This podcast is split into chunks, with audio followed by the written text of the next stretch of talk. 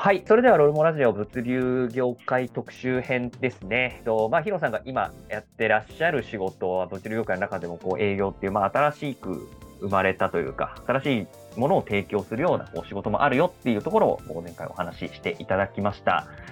で、今回からはですね、えーヒロさんがなんかどういうこうキャリアを歩んできたのか、どういう意思決定をしてきたのかみたいなところをこう聞いていきたいと思いますので、じゃあ今回もヒロさんよろしくお願いいたします。よろしくお願いいたします。じゃあ、えっと、まず最初にですね、まあなんか高校生の時とか大学生の時とか、なんかヒロさん目指してるとかなりたいなって思ってた仕事とかってまずあったんですか？あ、ありました。はい。あ、それはなんかどんなことやりたいなと思ってたんですか？僕はもうその時、まあ中高生っていうよりも、もう本当に遡れば、遡れば小学生の頃からですけど、まあ警察官になりたいっていうものを、へえ、警察官。ずっと、はい、はい映画でずっと思ってまして、はい。まあ、その背景っていうものが、もともと私があの、まあ、じいちゃん子だったもので、はい。でまあ、祖父があの警察官だったんで、あー、なるほど。はいはい。はいでまあ、すごい厳しい人でしたけども、まあ、人間的にすごい僕は好きな人だったので、うんうんまあ、それで、まあ、まあ、じいちゃんみたいになりたいなっていう、なじいちゃんみたいになりたいイコール、まあ、それ警察官だったってこともあはいったんで、はいはい。でで警察官みたいに、まあ、こう人を守れるような、人の役に立つような仕事がしてみたいなっていうのがあって、でずっともう警察官だろうと思って、それで、はいはいはい。あの警察になるためには何が必要か、うんいつまでにどういったものをやったらいいのかっていうことで、まあ、高校時代、剣道を習ったりとかですね、はいはい。っていうものはしております。ああ、じゃあもう警察官になる、なるんだみたいな感じで、じゃあもうこれをやっといた方がいいよねとか、これをやるべきだよねみたいな。そうですね、はい。まあただ、まあ今は全然違うというか、まあ警察官にはならずにっていうふうに、多分どっかでその意識の変化があったと思うんですけど、それはなんかどこでそこが変わってきたんですか？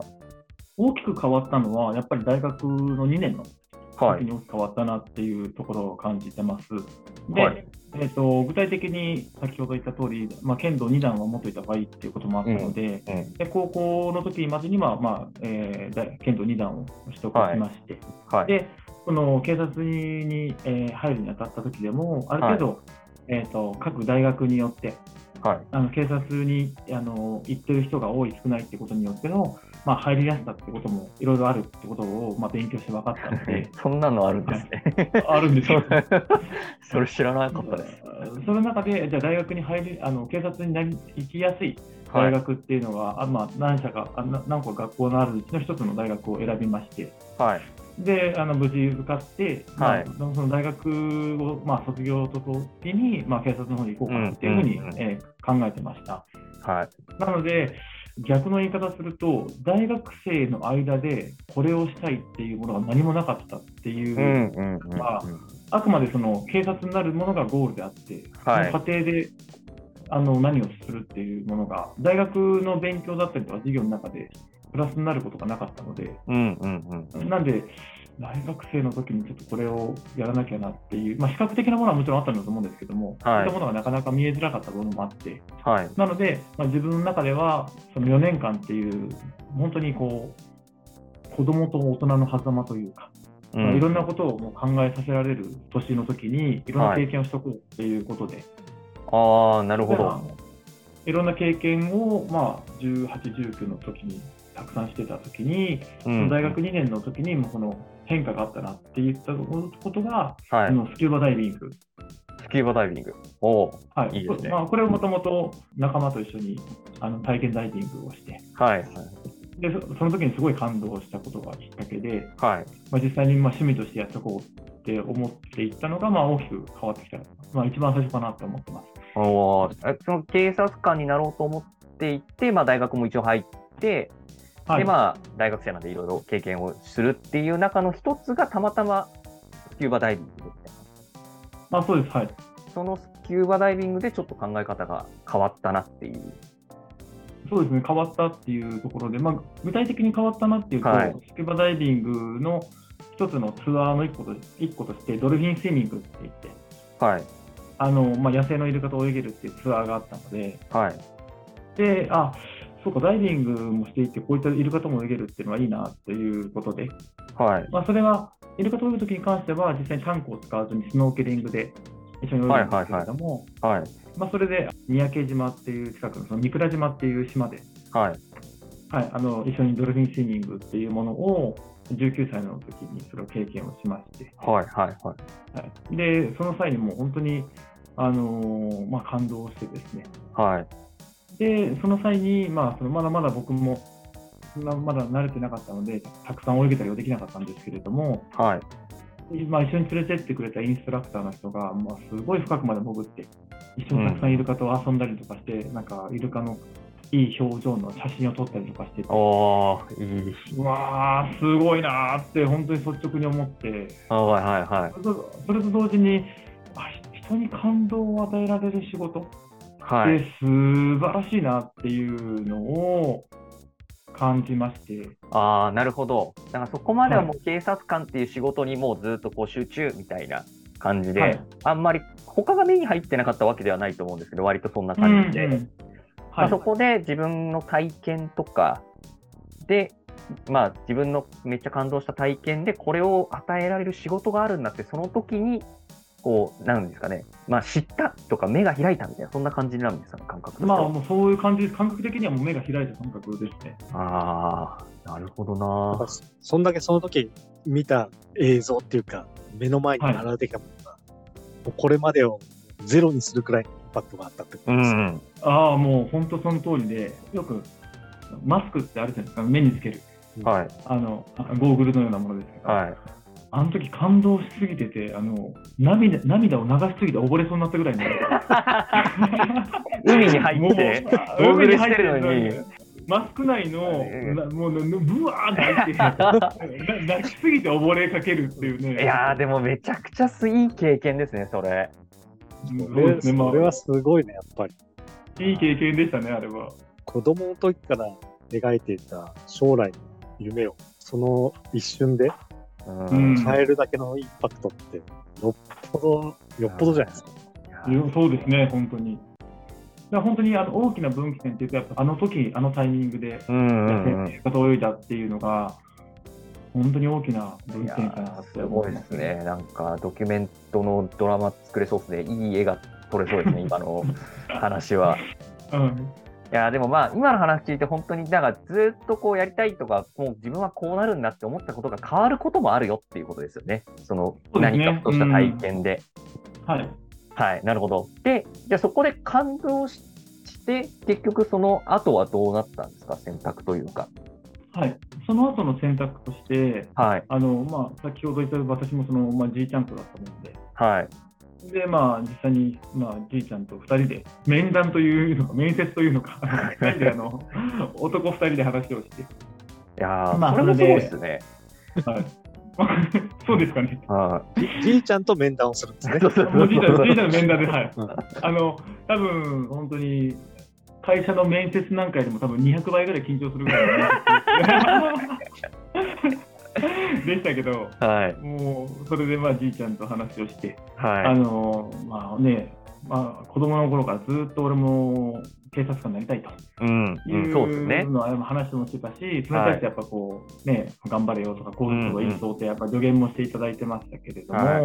まあ実際にその人に感動を与えるっていう、そのインストラクターっていう仕事に、今、自分は全く違うベクトルで、うん、うん、180度違うベクトルかもしれないけど、やっぱそっちに行きたいっていう思ってる気持ちが強いと。うん、うん。っていう話を相談をして、はい。で、まあ、まあ、祖父もやっぱり最初は、まあ、素直に首を縦に振らなくて、ああ、そうなんですね。うんはい。いや、でも、そんな危険も伴うし、うん、いや警察官の方が危険だと思いますけどね。僕も思いますけどね。まあまあまあまあまでやっぱその、まあ、給料面っていうんですか、あ。はい、そうはい。いう収入っていう部分でもやっぱ安定してるわけでもないし、確かに。うんだそういった部分ではやっぱり自分としては警察官をやってもらいたいと思うと。うん、うん、う。うんんでもまあ、その、まあ、ヒロがそういうふうにやりたいとうんいう気持ちが強いんだったら、もうそれは変わらず俺も応援するし、やればいいあっていうことで、あのまあ、そのソフトの面談が終わりました。ああ、最終ちゃんと応援してくれたんですね。最終ジャッジは、まあ、あの応援するって話になったんで、あもうそれで、もうじいちゃんにも、ごめんと、ありがとう、2つをまあ言いながらですね、まあ、それで自分の中でもう本腰を入れて、ベクトルを変えて、じゃあ海の仕事の方にやってみようと。おそれが大学の、そうですね、えー、3年の時ですかね。いやもうなんか、何があるか分かんないですね、人生。いや、本当ですよね。本当に、だってかれこれで約約18年近く、まあ、18年と語弊がありますけど、で物心ついて小学生の頃からずっと思いそうですよね。うん、で、もう剣道で資格まで取り。取り、そのために、そのための大学も行き。そうそうそうそう。それをね、1回の経験っていうことによって、一気にすべてを、まあもう、壊れて、はい、新しい方向に行こうっていう、こんなに、やっぱタイミングとかもすごい重要なんだろうなと思うんですけれども、そうですね、確かに。それが、だから、もし小学校の時に経験してても、もしかしたら警察勝ってたかもしれないですもんね。そうですね。うん、うん、うん、うん。すごいな。なんかそこの、なんか今の話聞いて、まあなんかそういうのを受け入れるキャパシティみたいなのってすごく大事なんだろうなってちょっと思って。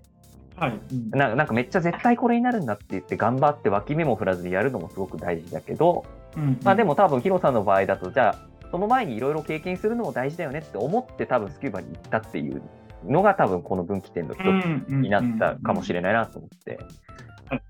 僕も一個ちょっと気になるのが、じいちゃんとの面談ですよね。それそれそれってやっぱりなんか、自分の中の腹を決めるじゃないですけど、はいはい、はい、そこってなんかすごく通過点た、単なる通過点ではなくて、なんかすごく大事なターニングポイントの一環を担ってるような気がしながらて、なんか、なんかそこを通らなければ、なんかそっちの方、要はじいちゃんに OK もらわなかったら、はい、そっちにはちょっと行く、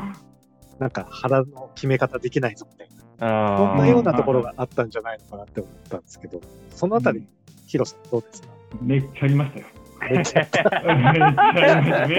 ありました。ね。もう、本当じいちゃん面談の前なんて、もう本当にあの、手が震えるレベルで、何を言われるのかっていうはいはいはい。これ、じいちゃんがダメだって言われたら、もうそこはもう、諦めた方がいいのかなとか。ああ、でもそんな感じだったんですね。ありましたね、はい。ああ、いやなるほどな。まあ、まあ、それだけ僕もやっぱり祖父のことやっぱ崇拝してたし、うんうん、まあ、まあ、人間的にも本当にみんなのために一生懸命頑張る人だったので、うん、うん、だからこういう人間になりたいって思ってた時にただその時にちょっと僕の中で思ったのは別に無理にそこに警察にならなくてもなれるよなっていうことに関してそこなかなか結びついてなかったところもあったああなるほど。はいはい。はいはい。あのまあ、じいちゃんみたいにはなりたいっていうのは思ってて、それがたまたま警察官だったから、警察になったけれども、でも別に警察じゃなくても、違う職種でも、ああいう人間になれればいいんじゃないかなっていう。なるほどな。なるほど。じゃあ、ヒロさんの中で警察官っていう、じいちゃんのような人になりたいっていうのがああ、そうですね、はい。はい。もうまさにそうでしたね。ああ、いいな、なんかいいですね。レイヤーがちょっと一個上だったんですね。うん、警察官っていう仕事ではなくて、まあ、その人柄とかあり方みたいなところに対しての憧れで。ああそうですね、はい。うんまあ、確かにそれを叶えるために警察官っていうのは確かに一つだけど、そうじゃない道もあるし、そこに自分らしさとか自分のやりたいことをやりながら、そこを叶えられるその、そういう人になりたいっていうのが叶えられる方法もあるんじゃないかっていう。いや、でもそこをちゃんとこう、面談という、面談という言い方あれですけど、ちゃんとじいちゃんとこう話を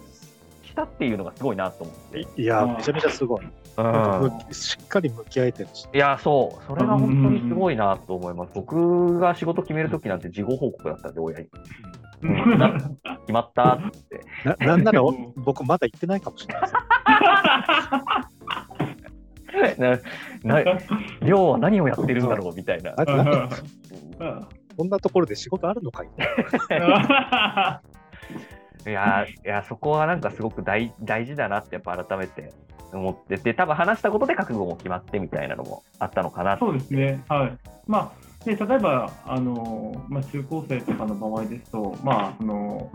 親御さんとの、まあね、一番は多分、まあ、たまたま私は多分親以上に多分祖父と子供の頃たくさん話すことが多かったので、うんうん。はい、まあ、なんでその、まあ、その祖父に対しての話がありましたけども、もっともっと身近で、うん、そのご両親とかとそういう話ができれば、はい、でもっともっとそのいろんなそのアイデンティティが生まれたり、うん、もっともっとプラスになったりってあると思うので、はい、そういった部分では、ただその、ね、年齢的な部分とか、ね、であの親御さんとちょっとなんかこう恥ずかしくてとかいう話が、うん、まあ喋れる人もたくさんいると思うし、逆にそれを喋れてない人もいると思うんですけども、はい、そのいろんなあの視野で話ができると思うんで、そういったものに関してはその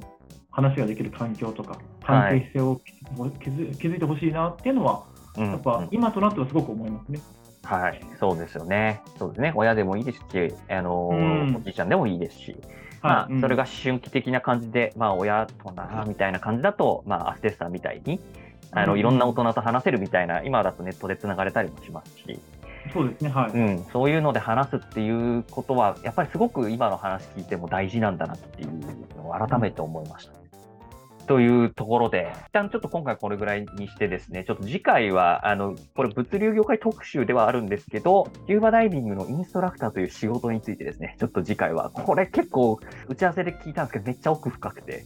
ちょっとこれを別会でですね、撮りたいと思いますので、えー、次回はそちらの話を、えー、していただきたいと思います。じゃあ今回はこんな感じでありがとうございました。ありがとうございました。ありがとうございました。